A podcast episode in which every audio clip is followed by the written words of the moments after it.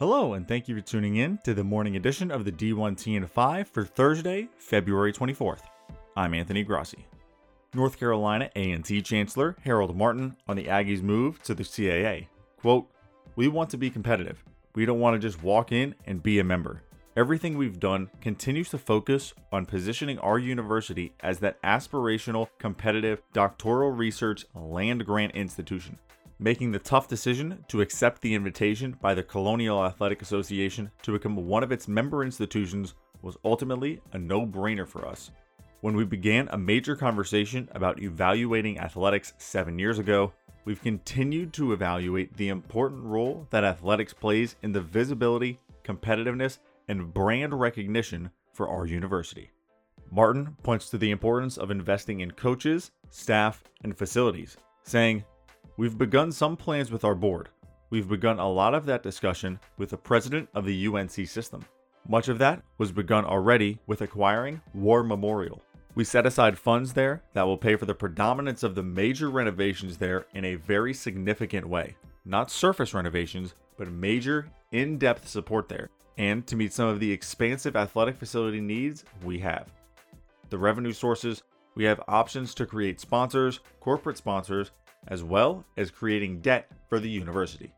The Aggies' fiscal year 20 budget was $15.4 million, but Martin notes for us to be thinking that we can compete as successfully as we want to compete with a total athletics budget of anything less than $25 million would not be responsible. High profile local media personality Jeff Greer writes on Louisville's hire of a new head men's basketball coach and how it could impact the chances interim athletic director Josh Heird becomes the permanent boss for the Cards.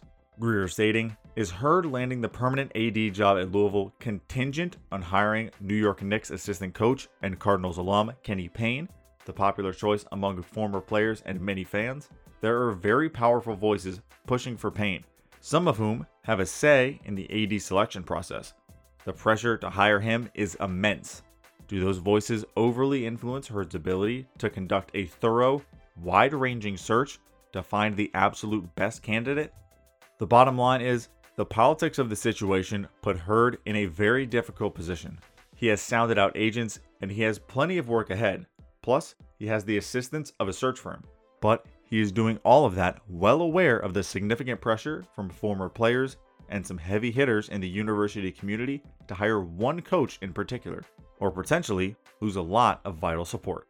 Greer also predicts U of L men's basketball will not get a postseason ban once the IARP process wraps up, but thinks former head coach and current Iona head coach Rick Pitino, along with two former assistant coaches, will end up with show cause penalties, along with scholarship and financial punishments. Extra Points purveyor Matt Brown traveled to see the Grand Canyon campus and athletics operation in action last weekend a visit marked by stellar student and overall attendance at baseball and men's basketball contests. On the famous GCU student led Havoc group, Brown writes Schools across the country visit Grand Canyon to try to figure out how they can capture some of this magic for themselves. Based on my trip here, I think that might be tough to do. Administrators and students were clear with me. They believe the GCU fan experience, the core of the Havoc, comes from a culture a culture that in many ways is tied to the unique journey of the school. At the end of the day, GCU students are in their seats because they want to. They want to cheer for their team, hang out with their classmates, and support their friends. If your students don't want to do that, it's hard to see how any clever athletic department activation will change their minds. D1 Ticker and Collegiate Sports Connect's Matt Roberts caught up with the Evansville Press and Courier sports reporter Hendrix Magley to discuss how Southern Indiana's move to Division 1 will impact Evansville, what USI needs to do facilities wise ahead of its transition, whether USI stakeholders will look to former GLVC rival Bellarmine as an example for a successful D1 transition, and a lot more, which you can find only on Connect. On the facilities front, Southern Miss and Weir Boerner Allen Architecture have reached an agreement for $15 million worth of renovations to Reed Green Coliseum. The process is still in the feasibility and planning stage with no timetable for construction. The proposal includes broad upgrades to infrastructure, bathrooms, electrical, and lighting, as well as getting codes up to snuff. Montana needs to raise $7.2 million in private funding, which Associate AD for Development Dan Ingram expects will happen in the next few months to complete its new 110,000 square foot indoor athletics facility, which will be the first inflatable one in the Big Sky Conference.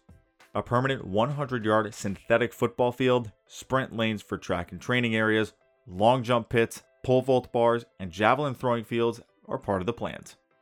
Thank you for tuning in to the morning edition of the D1TN5 for Thursday, February 24th. I'm Anthony Grossi, and be sure to check back in this afternoon.